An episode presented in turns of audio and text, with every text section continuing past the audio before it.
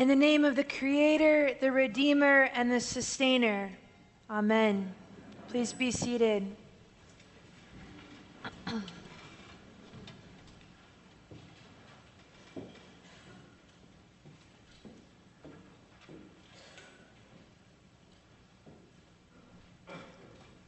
Pay attention. Be astonished. Tell about it. This wisdom from Mary Oliver summarizes what is at the heart of the season of Epiphany. Each liturgical season is connected to another in order to shepherd our traveling through the God story, the Jesus movement, so that we may find ourselves living into its rhythms and possibilities. Epiphany invites us to pay attention to God's presence and movement in this world, to be astonished by it, and to tell about it. Epiphany invites us to deepen our senses and to check back in on our assumptions of where God is and where God is not. We are invited in Epiphany to look again to pay attention to loving surprises, inspiring challenges, and the deepening of our relationality to God and to one another. For the kingdom of God has come near. This morning, we heard powerful, sacred texts, thematic of God calling us to reconsider who we are, whose we are, and what we are to do with our lives. In a word, this morning is about vocation, which comes from the Latin vocari, which means to call. Vocation is not simply what work am I called to do with my life, but it is also the question of how I am called to live my life. The more that I walk alongside young adults discerning vocation, the more confident I am that it's not just about what we do with our lives, but how we go about doing it. We are called not just to faith in Jesus, but to the faith of Jesus, to live lives of love, grace, forgiveness, and reconciliation, no matter our job or career. This morning, Matthew's Jesus calls his first disciples. He is a good community organizer because he knows he can't do this work alone. Matthew's gospel is the most closely linked with Jewish scripture of all the gospels. And Matthew's Jesus is one that is not only connected to Jewish ancestry, identified as the Messiah, but he is the one deeply embedded within the community as the rabbi and teacher. The Gospel of Matthew is a teaching text, and Matthew's Jesus is our teacher to whom we are invited to be disciples that follow and pattern our lives after his loving, life giving, and liberating way. Matthew tells us that when Jesus heard that John had been arrested, he withdrew to Galilee. He left Nazareth and made his home by Capernaum by the sea in the territory of Zebulun and Naphtali. Jesus does not launch his public ministry in Jerusalem he does not launch his public ministry in the place that would attract the most followers or stir up the most controversy. Instead, he moves residence from Nazareth to Capernaum in the territory spoken of by Isaiah, the northwest coast of the Sea of Galilee. My friends, there is deep theology in this geography. Because we hear from Isaiah that the people in this region have sat in darkness, to whom God will bring light. Isaiah is referring to an Israelite people who have been historically exiled by the Assyrians. Jesus begins public ministry and calls his first disciples from a place where there has been suffering, dislocation, and a people exiled. The theology in this geography tells us that Jesus' ministry is rooted in restoration. Matthew tells us that after arriving in Galilee, he began to proclaim, Repent, for the kingdom of heaven has come near. Repentance, which means to change your mind, to make the U turn back to the original source, which is love, grace, and goodness. Repentance, which means to change my mind about my annoying neighbor or change my mind about the story I've been telling myself for years that riddles me with shame and guilt. Repentance, which means to U turn back to the God that is love, so I may return to loving myself and my neighbors more fully. Jesus tells us that repentance is the first step in paying attention to God's calling on our lives because it opens up space for a new story to unfold. So Jesus says, Repent, for the kingdom of heaven is near. Change your mind, leave some space for a new story.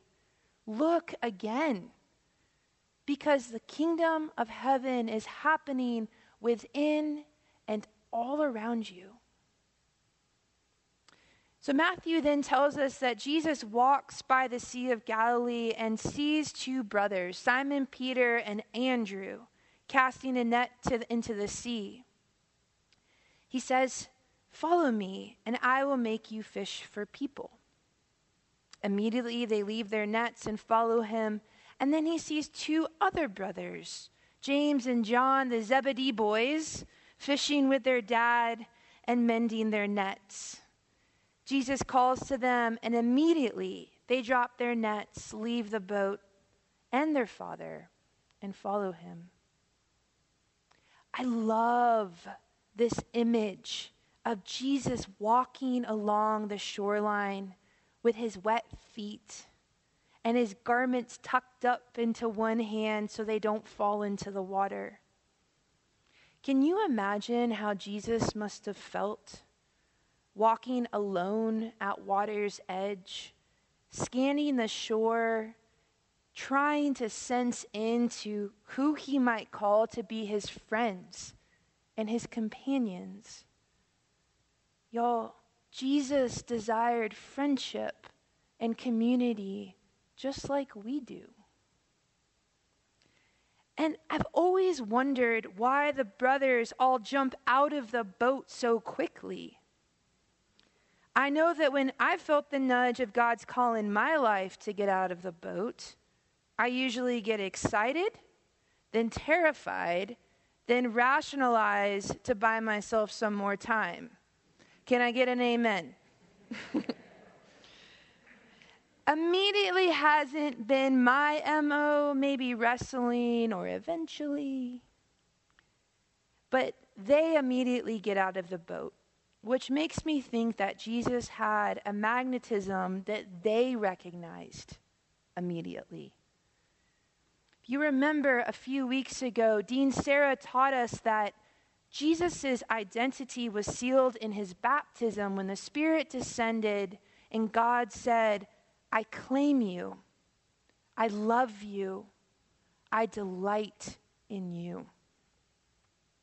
And I can only imagine that Jesus' magnetism was his deep embodiment of belonging and love and delight.